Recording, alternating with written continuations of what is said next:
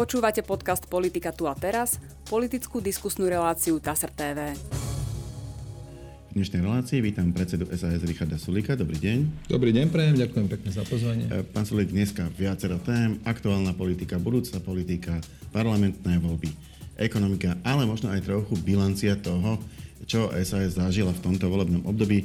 Ja by som začal reakciou na minulý týždeň. Mali sme tu pána Šípoša z Olano a na otázku, prečo vlastne vládna koalícia, ktorá mala ústavnú väčšinu na začiatku volebného obdobia, ho končí takto predčasne a ešte s úradníckou vládou. V podstate priamočaro označil vás, e, mám tu aj citát, rozbíjač vlád Richard Sulík začal robiť od začiatku v rámci koalície zlú krv, na krízové štáby, kde rokovali odborníci, ani nechodil a potom ich spochybňoval. V princípe v tom, v tom zmysle, že SAS od začiatku bola nejako nekompatibilná so zvyškom vládnej koalície, postupne ju rozbíjala, až ju napokon rozbila. Aký je váš pohľad? E, 95 poslancov na začiatku, na konci menej ako, ako polovica. No, samozrejme, to sú také účelové tvrdenia, ktoré vyhovujú pánovi Šipošovi. Realita je taká, že poslanci za SAS najmenej krát hlasovali inak, ako boli koaličné dohody. Mám urobenú riadnu štatistiku.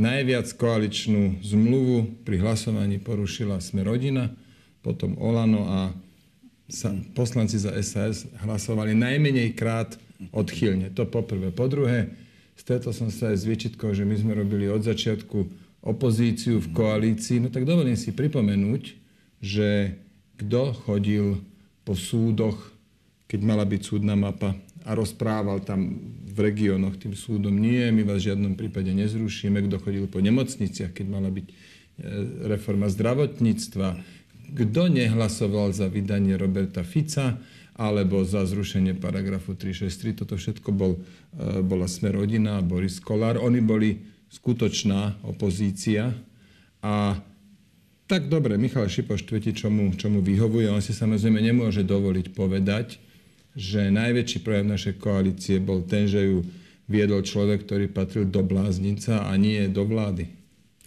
Uh, takže tým myslíte koho? Teda? Igora Matoviča, jasne, však to bol tam najväčší problém od začiatku. Preto aj po roku on odstúpil z pozície premiéra po tom, čo tu vyvázal s tým Sputnikom a v kuse nejaký problém, v kuse chcel všetko zatvárať, v kuse sa chcel všetkým ľuďom v nose špárať. A áno, tam sme boli proti, jasné. A nakoniec po roku vládnutia on odstúpil. Jeho vlastní ľudia, Budaj a Jaroslav Naď, ministri ho pritlačili k tomu, že, že odstúpil. To je tá druhá vláda, čo dnes uh, poslanec Čipoš hovorí, že my sme ju povalili, my sme nič nepovalili, Matovič odstúpil, lebo pochopil a najmä ľudia v tesnej blízkosti jeho pochopili, že on nemá na to, aby viedol vládu. No ale potom aj tá ďalšia vláda, už a, pod, uh, pod vedením pána Hegera, tam už on bol uh, iba minister, ale minister financí. Viete, to bol pre SAS tiež problém. Bol iba minister, ale de facto naďalej tú vládu riadil, preto lebo Eduard Heger bol premiér na papieri, však povedzme si to na rovinu, on čokoľvek sa bál povedať a keď už som po ňom naozaj chcel vedieť, že je to, tak už prosím ťa zaujíme nejaké stanovisko alebo nejak to rieš, tak Boh mi cestu ukáže. On jednoducho prakticky vždy strčil hlavu do piesku a aj keď na papieri bol premiér Eduard Heger, tak tú vládu riadil Matovič a naďalej katastrofálne. Spomeniem minulú jeseň, tú, to dramatické vyjednávanie s tými lekármi. Však tam už lekári masovo dali výpovede, už tie výpovede išli byť platné, um, sa museli rušiť plánované operácie, tam už išlo aj reálne o ľudské životy. Však kto spôsobil ten chaos? Alebo to divadlo okolo štátneho rozpočtu a tak ďalej. No nedalo sa takto fungovať. Tak my sme povedali, jasné, no nebudeme my spolu zodpovední za to, že jeden človek bagrom rozbíja rozpočet, tak sú, to sú jeho slova, že bagrom rozbíja rozpočet a ešte aj za pomoci fašistov, miliardové výdavky z večera do rána, tak my sme odmietli za toto niesť spolu zodpovednosť. A sme povedali, buď odíde on, alebo SAS opúšťa koalíciu. No fakt je, že nakoniec aj na pomerne dramatickej schôdzi e, došlo k vysloveniu, nevysloveniu dôvery, vysloveniu nedôvery. Vysloveniu nedôvery, tak k vysloveniu nedôvery a v tom rozdiel vysloveniu nedôvery vláde Eduarda Hegera. E, keď už sa to stalo, tiež to bolo trochu improvizované, spontánne, čakal som možno iný vývoj, ale stalo sa to. Prečo ste potom nezatlačili na čo najskoršie predčasné voľby? Naražam na to, že tá neštandardná situácia tlačí aj vládu, aj parlament do, do, do situácií, ktoré by normálne nenastávali a zvyšuje to potom zmetok, chaos, proste nepredvídateľnosť Hej. toho, ako sa vyvíja politika. Vysvetlím. Tak poprvé k tomu pádu vlády vôbec nemuselo dojsť, lebo sme boli už dohodnutí, že teda nakoniec ten Igor Matovič predsa len odstúpi z postu ministerstva financií, lebo teda preukázal, že dokáže akurát tak drancovať štátny rozpočet. A raz lotéria a inokedy, inokedy tam 500 eur hoci komu kedykoľvek za čokoľvek. A takto sa jednoducho neriadi rozpočet tak, e, a povedal teda, že odstúpi. No, tak my hovoríme v poriadku, tak nech sa páči, choď odovzdať demisiu prezidentke, no tak ide ju odovzdať, potom vytrhne ten, tú demisiu z rúk úradníka pani prezidentky, tak presne tak chaoticky ako vládol, tak tak chaoticky aj skončila vláda, ktorá bola formálne Eduarda Hegera, fakticky Igora Matoviča a za toto si všetci poslanci SAS, ktorí aj podpísali sa pod ten návrh, aj hlasovali za zaslúžia veľkú medailu, lebo urobili veľkú službu tejto krajine, lebo jednoducho už ukončili to trápenie. A teraz vaše otázke... Neukončili, pretože, ukončili. Uh, pretože sa stále nejakým spôsobom ako keby dohráva to volebné obdobie a, a za podmienok, ktoré sú improvizované. Viete čo, nie. Trápenie ukončili. Teraz sa tu, niektorí sa tu potrebujú producirovať s mimoriadnými schôdzami, ale to už je len divadlo bez prakticky akýchkoľvek následných škôd. To je veľký môžem, rozdiel. Môžem povedať krásny príklad, nielen to. Zoberte si pána Palkoviča, má problém v zdravotníctve. Úplne prakticky, pediatri proste e, tie am, pohotovostné ambulancie uh-huh. už nevládzu ťahať, dávajú výpovede. Čiže by to potreboval riešiť asi nejakou legislatívnou zmenou. Problém je v tom, že ako prijať legislatívnu zmenu, e, voľby sú teda niekedy v septembri, Parlament už oficiálne nezasadá, možno by mohla byť mimoriadná schôdza, ale zase jeho vláda nemá dôveru. Nemá dôveru parlamentu, čiže vôbec nie je isté, či by sa mu podarilo iniciovať schôdzu, možno sa podarí, ale potom musí zase nejako ad hoc obiehať strany a presviečať ich, e, nielen aby, nielen aby mu podporili tú legislatívu, aby vôbec prišli na tú schôdzu, aby sa konala. Všetko je to jednoducho neštandardné, normálne by to takto nešlo. No pozrite, keď ten problém je naozaj vážny, taký vážny, že nepo, nepočká tie dva mesiace do volieb. Do Čo je tiež už, možné. Do volieb už je dva mes, menej ako dva mm. mesiace, dnes je 31. júl, voľby sú 30. septembra. Čiže keď to nepočká tie dva mesiace, tak nech pekne pán minister zvolá mimoriadnu schôdzu. To môže... On, on, on nemôže zvolať, ale môže požiadať napríklad pána Kolára. Môže požiadať napríklad pána Kolára, aby e, zvolal mimoriadnu schôdzu. Za SAS hovorím, že keď to je keď to je naozaj že vecný problém, tak my sa aj dostavíme, aj budeme hlasovať za. Pokiaľ ide o nejaké divadlo, že tam Fico sa potrebuje producírovať, alebo Taraba potrebuje niečím zaujať, tak toho divadla sa zúčastňovať nebudeme. Tak tam predsa len je rozdiel.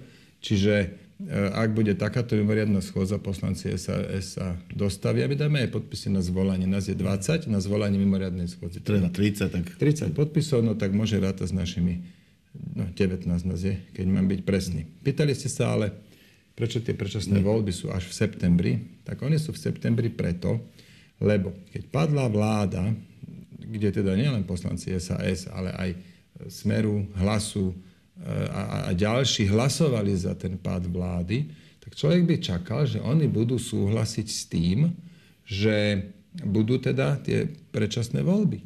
A my im hovoríme, lebo bola tam potrebná ešte zmena ústavy. To je ešte taký detail. Bez zmeny ústavy by neboli vôbec žiadne predčasné voľby. A tam začali oni robiť opičky, že nie, my sa nepodpíšeme za zmenu ústavy, nebudeme hlasovať za zmenu ústavy, ktorá povedie k tomu, tá zmena tej ústavy, že môžu byť predčasné voľby. Za toto odmietli hlasovať. A tam bol ten problém s referendum. Áno. Lebo chce, oni chceli dať do tej zmeny ústavy aj to, že je možné referendum. Jedno, čo chceli voľby. oni, my sme ponúkali najjednoduchší spôsob zmeny ústavy na to, aby mohli byť predčasné voľby. Tam začali robiť opičky, ako to, to robia obvykle, najmä smeráci a hlasáci a výsledok bol taký, že nakoniec sme museli tú zmenu ústavy odhlasovať spolu s Olanom. Nie s nimi, s Olanom. Oni dali od toho ruky preč. My, nechce, my vlastne nechceme meniť ústavu, smerujete, smerujete aby mohli tomu, byť... že podmienka Olano na to, e, aby podporili e, zmenu ústavy, bola neskoré voľby. Bola, bola voľby v septembri, áno. No ale ešte raz to chcem v jednej súvisle vete povedať. E, hlasovali západ vlády a keď potom bolo potrebné zmeniť ústavu, aby mohli byť predčasné voľby, tak zrazu povedali, že nie, my nechceme meniť ústavu, aby mohli byť predčasné voľby. Tak viete, no, to sú takí partnery potom na, na one. Môžete s nimi čo? Nič. Nič. Preto ani napríklad my zo Smeru určite do vlády nepôjdeme, lebo to je, tak to vyzeralo vždy. No ale Olano povedalo, dobre, my zmeníme ústavu, ak budú voľby v septembri. A Saska je strana, a ja osobne tiež, som človek, ktorý slovo držíme a dohody držíme. Však preto aj nefungovala tá koalícia, lebo naši partneri sa dohod nedržali. No tak to sme tú dohodu dodržali a odhlasovali sme voľby na september. Čiže aby som to zhrnul, za neskore predčasné voľby môže Smer a hlas, alebo nepodporili vtedy e, z vášho uhla pohľadu tú, tú zmenu ústavy tak, ako ste ju e, boli ochotní. No najjednoduchšiu možnú zmenu ústavy e, smerujúcu k predčasným voľbám odmietli podporiť. Tak OK. Keď sa bavíme o tom, že sa tu veci dejú neštandardne, stala sa ďalšia vec, ktorá nie je veľmi obvyklá. Pani prezidentka vymenovala svoju úradnícku vládu po dvoch mesiacoch z nej odvolala, aj keď to nie je presný výraz, odobrala poverenie ministrovi vnútra Ivanovi Šimkovi. Nie je úplne jasné, prečo. Ten oficiálny dôvod je, že mal zlú komunikáciu e, s úradníkmi na, na policajnom prezidiu a že jednoducho oni to postavili tak, že buď on alebo oni a keďže prezidentka nechcela destabilizovať situáciu v polícii, no tak si vybrala ako keby ľahšiu cestu E, dala preč ministra, ale zase druhá strana tej istej mince je, že sme dva mesiace pred voľbami, ktoré bude realizovať ministerstvo vnútra technicky, nemá ministra, je to v gestii premiéra, ktorý má ale množstvo iných povinností. Vždycky to niekde proste...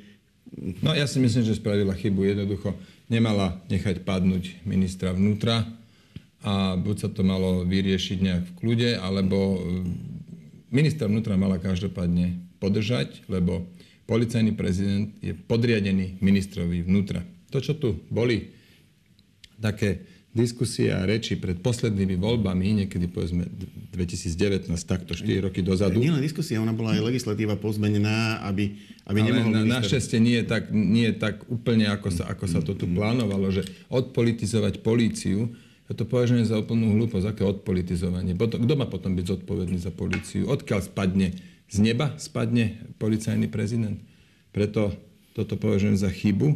Polícia pekne má byť podriadená ministrovi vnútra. Minister vnútra má rozhodovať, kto bude policajný prezident, tak ako minister hospodárstva rozhodne, kto bude šéfom SPP, kto bude šéfom Transpetrolu, alebo ako minister sociálnych vecí rozhodne, kto bude šéfom sociálnej poisťovne. Že vy to vnímate Aké tak odpolitizovanie? Manažer, manažerský kvázi. No jasné, jasné, že áno. Aké odpolitizovanie? Poďme teraz odpolitizovať všeobecnú zdravotnú poisťovňu, tak potom úplne si budú robiť, čo len chcú. Hej, že prídu, prídu podriadení a vyhodia riaditeľa. De facto. No napríklad, no áno. Čiže, čiže policia je podriadená ministrovi vnútra hotovo. A ja si myslím, pani prezidentka mala stať skôr za ministrom vnútra, ale zároveň hovorím, nepoznám všetky detaily tohto sporu. No to je pravda, veľmi ťažko sa to e, zistuje z tých medializovaných informácií, lebo boli veľmi vágne. E, že bola zlá komunikácia, e, že, že boli nespokojní s jeho no, statusmi. No, takže on mal hovorím, nejaké problémy nepoznám, nepoznám detaily sporu, nepoznám detaily sporu, čiže ťažko sa k tomu vyjadruje. A čo vláda ako taká? E, Sáska sa správala trochu inak ako väčšina parlamentu. Väčšina parlamentu to brala tak, že keď tú vládu nominovala prezidentka, e, oni jej dôveru dávať nebudú, alebo jednoducho sa nepodielali na kreovaní tejto vlády. E, SAS sa rozhodla tú dôveru vyjadriť. E, ste teraz s odstupom času e, spokojní s týmto rozhodnutím? No tak, no jasné, však to je úplne logické, že keď chceme mať nejaký parlament, keď chceme mať nejaký dosah na tú vládu, napríklad odvolať ministra, tak musí, musí predsa je najprv vysloviť dôveru. A, a tak ostatní to zobrali ako nejaký folklór, alebo ja neviem, čo to sa musíte ich spýtať, ale my sme konali tak, ako sme aj vopred ohlásili, konali sme konzistentne, a síce, že vyslovujeme dôveru vláde. No ale tak nestačilo to.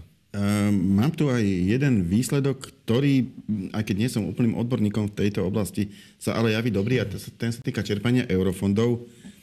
mám tu citát zo správy TSR. Eurofondy na programové obdobie 2014 až 2020, oni sa vlastne dočerpávajú až do konca mm. roku 2023 sa k 21. júlu e, čerpali na 74,51%. Vyplýva to z materiálu o stave implementácie európskych štrukturálnych a investičných fondov k 30. júnu 2023 a implementácie plánu obdobia odolnosti Slovenskej republiky, ktorý schválila vláda.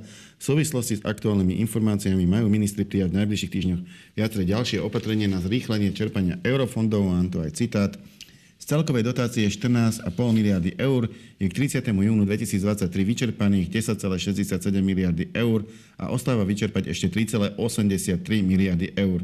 V júni tohto roku sa zaznamenal nárast kontrahovania o 33,561 milióna eur a čerpania o 4 458,47 milióna eur, teda zo 70,41% na 73,58, čo je celkom veľa za taký krátky čas. Od 1. júna do 20. 1. júla 2023 sa evidoval náraz čerpania o 134,26 milióna eur a to zo 73,58 na 74,51 uvádza sa v materiáli. Ja som sa v tých číslach stratil. Kebyže ich nemám pred sebou, tak už mám v tom... A som dobrý v číslach, ale toto je veľa čísel. Veľa čísel. A, ale, ale tu jedno je podstatné. Jedno je podstatné. Nevyčerpané sú Tri roky potom, čo skončilo obdobie, sú nevyčerpané 4 miliardy eur. To je holý fakt. Žiadne, že dobre čerpanie. 3 roky po skončení obdobia, lebo obdobie bolo od 2014 do 2020. Máme druhú polku roku 23, čiže 3,5 roka po skončení obdobia je nevyčerpaných takmer 4 miliardy, e, miliardy eur. Ale, ale ešte dopoviem, teda nad rámec týchto strašne veľa čísiel, uh, je tam ambícia ešte to výrazne stiahnuť. To, to číslo tých 3,5 miliardy. 5 mesiacov uh, do konca áno. roka. 5 mesiacov do konca roka. Čiže, čiže e, tam, tam sa hovorí o 800 miliónoch možno na konci. E, no veď v poriadku, tak neprepadnú 4, prepadnú 3 miliardy eur. Toto je vážne zlyhanie ministerky Remišovej, ktorá tam sedela 3,5 roka a jej predchodcu, neviem presne teraz, kto to bol, Raši alebo kto, to je ich zlyhanie. Že to je zlyhanie všetkých tých zodpovedných od roku 2014 Ale inak dnes. Raši, Rašiho citát tu má a on práve hovorí, že že to, to veľké zrýchlenie v priebehu dvoch mesiacov e, ukazuje, že dalo sa to čerpať aj predtým, e, len, len jednoducho, lebo tak je ťažko predstaviteľné, že nešlo to, nešlo to až do júna a v júni sa proste zmenila vláda a zrazu sa to výrazne zrýchlilo. Áno, však preto hovorím, teda je to v prvom rade zlyhanie ministerky Remišovej. A... Bola tam 3,5 roku, tam sedela na tej funkcii, mohla čerpať. Nikto jej nebránil. So všetkým, čo došla na vládu, eh, aj prešla. My sme za všetko dvihli ruky, s čím ona došla. A teda ešte za ministerstvo hospodárstva, ktoré som ja viedol, by som sa povedal, že sme boli prvý alebo druhý v tom rebríčku ministerstie, že ktoré ministerstvo ako čerpa. No, smeroval som k tomu, že toto je niečo, čo sa asi úradnícke vlády podarilo zlepšiť, ale teda hovorím, netvrdím, že som v tomto odborník, ale vychádza mi to z tejto správy. Uh, ale aj tak je to úradnícká vláda, bude tam 4 mesiace, možno trochu dlhšie. Ak bude sa, tam ak sa ešte, budú, tak počkajte, tak dovolie sú 2 mesiace. A... Mala tam byť 4 mesiace plus ten čas po voľbách, no, kým sa kreuje nová dobre. vláda. Čiže nie až tak dlho, aby mohla zase robiť nejaké veľké reformy. Však alebo... sa to od nich ani nečaká. Majú, majú to normálne v kľude dotiahnuť a to myslím si, že teraz robia, však aj o mnoho vecí, o mnoho menej vecí teraz počuť e, v súvislosti s vládou tam vládnu si, neotravujú spoločnosť, nie sú to každú chvíľu nejaké, nejaké atomovky a nejaké iné obovky a podobne a jednoducho vládnu. No, robia to, čo vláda má robiť. Čo vy máte vlastne v programe e, smerom k eurofondom, smerom k plánu obnovy? Lebo to bude to, e, ak mm. úspeje SAS, respektíve strany, ktoré úspejú, tie budú môcť robiť tie väčšie opatrenia po ano. parlamentných voľbách. Tak my máme v programe k eurofondom viacero bodov, to, to nestačí, že jedným zmeniť, ale ten najdôležitejší je nárokovateľnosť. Chceme tie eurofondy nastaviť tak, aby boli nárokovateľné, aby nerozhodovali úradníci, že tomu dám, tomu nedám, ale tento splňa alebo tento nesplňa. Ak to splňa, musí dostať. Napríklad pri starostoch, sa, pri obciach sa to dá pomerne jednoducho spraviť, že vytvorí sa schéma, povie sa dobre, na obecné osvetlenie, nové, nízko uh, nízkoenergetické. Kým sa, kým sa nevyčerpá suma, no, každý, kto podá, splní, tak, každý to, dostane. A kto podá neskôr, nebudú sa robiť priority. A tie sa dajú aj, mm. myslím si, že rozumnejšie odhadnúť, alebo dajú sa vytvoriť rezervy, aby každý, kto splní, aj dostal v nejakom limite. Niečo takéto sme urobili pri, pri tej podpore na, na Ježiš, jak sa to volá? No, vidíte teraz. 55 rokov a tu človek aj už zabúda tepelné čerpadla. Ďakujem. No, takže pri tepelných čerpadlách to bolo vždy tak, že spustilo sa to a potom bola súťaž, kto je rýchlejší v klikaní. Do 15 minút, do 12 minút boli, ale že miliónové čiastky boli vyčerpané. Tak sme to nastavili inak a pekne priebežne sa čerpá a kto splňa, požiada. A jedna ale z požiadaviek je, jedna z podmienok, to, kedy to splňa je, že má zmluvu od nejakého certifikovaného dodávateľa na tie tepelné čerpadla. Tých je asi 300 po celej krajine. On si podpíše zmluvu, kde sa mu zaviazali, áno, do nejakej doby prídeme inštalovať to tepelné čerpadlo, preukáže a keď sa to nainštaluje, čerpa. Čiže daj, dajú sa tie veci takto robiť. A to, čo v eurofondoch výrazne pomôže, je nárokovateľnosť. Nie, že budú úradníci rozhodovať, komu dajú, komu nedajú, ale oni budú len posudzovať, kto splní, kto splňa, kto nesplňa podmienky. Kto splňa, dostane. 9-členná rada strany SAS pre energetickú bezpečnosť stredu predstavila dokument Kosta energetickej politiky Slovenska, ktorom je vymenovaných 70 opatrení pre zabezpečenie energie na najbližšie 10 ročia ak sa podarí väčšinu z nich zrealizovať podľa predsedu SAS Richarda Sulíka, Slovensko dosiahne bezpečnosť dodávok energií a stabilitu ich cien. SAS zároveň vyzvala ostatné politické strany na rokovania s cieľom vytvoriť dlhodobo energi- dlhodobú energetickú stratégiu, na ktorej by existovala široká spoločenská zhoda. Tomuto v celku rozumiem. To je o tom, e, že tá vláda, ktorá tam teraz nemôže robiť dlhodobé opatrenia, ale tie strany, ktoré prídu po voľbách, by mohli. No, Mám ale tu... aj, aj na tom sa musia dohodnúť, lebo jedno volebné obdobie má 4 roky, postaviť jadrovú elektráreň trvá 20. Čiže no, k tomu som sa ešte nedostal, ale Aha. Je to tam v tej správe. Uh, Dostatočná ochrana životného prostredia je však možná len s ekologickou výrobou elektriny, čiže bude potrebný nový jadrový zdroj. Rovno tam hovoríte o novej jadrovej elektrárni, pán Sulík. Čiže jedna otázka bude politická, jedna bude samotnej, eh, k samotnému jadru veci. Politická je, je zase ťažké pred voľbami e, dosiahnuť e, akúkoľvek vecnú diskusiu. Diskutuje sa, o, bojuje sa o voliča. E, prihlásil sa vám už niekto na, na diskusiu o tejto koncepcii? No, to je takto, že my sme im napísali všetkým mm. listy a rovno im tam píšeme, že hneď po voľbách sa chceme stretnúť s jednotlivými parlamentnými Aha, stranami. Áno, to bude mať väčší zmysel. Áno, teraz sme ten dokument zverejnili. Dovolte mi ale všeobecne povedať najprv tej rade, mm. tak my sme si v Saske povedali, a, a to sme samozrejme, že aj merali, že čo si, alebo skúmali, čo si mysleli ľudia, a vyšlo nám 5 vecí ako 5 najväčších problémov. Zdravotníctvo, školstvo, energetika, spravodlivosť a nad tým všetkým ekonomický rast. Tak sme na každú túto jednu oblasť vytvorili komisiu. Odborný tím, napríklad na zdravotníctvo je Rada pre záchranu zdravotníctva. Je tam všade tak 9-10 členov a aj pre energetiku, lebo to je vážny problém. Pre energetiku sme vytvorili túto radu pre bezpečnú energiu sú tam naozaj že top odborníci. Šéf Javisu, bývalý šéf SPP a tak ďalej. No a dali sme dokopy materiál, on nie je extra dlhý, má to iba 16 strán, na to, ak je tá téma komplexná, tak 16 strán je málo, takže sme písali veľmi stručne. A tento materiál sme minulý týždeň predstavili, ja som k nemu napísal aj blog a Dal som teda nadpis, že najdôležitejšie zmeny v energetike, no a to mi kolegovia hovoria, že toto ti nikto čítať nebude, lebo to je príliš suché a nudné, i keď energetika je extrémne dôležitá oblasť.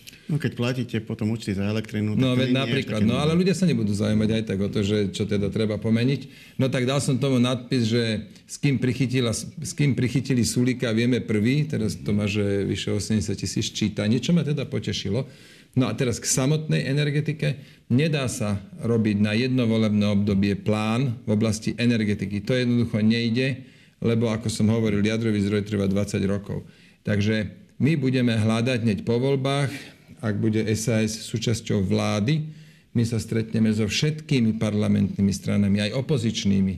Prerokujeme ten dokument, to budeme robiť, že prakticky i hneď po, po vzniku vlády ako aby, aby to malo kontinuitu cez viacero Prerokujeme s nimi období. tento dokument, majú ho teraz dostatočne včas k dispozícii, môžu si ho preštudovať.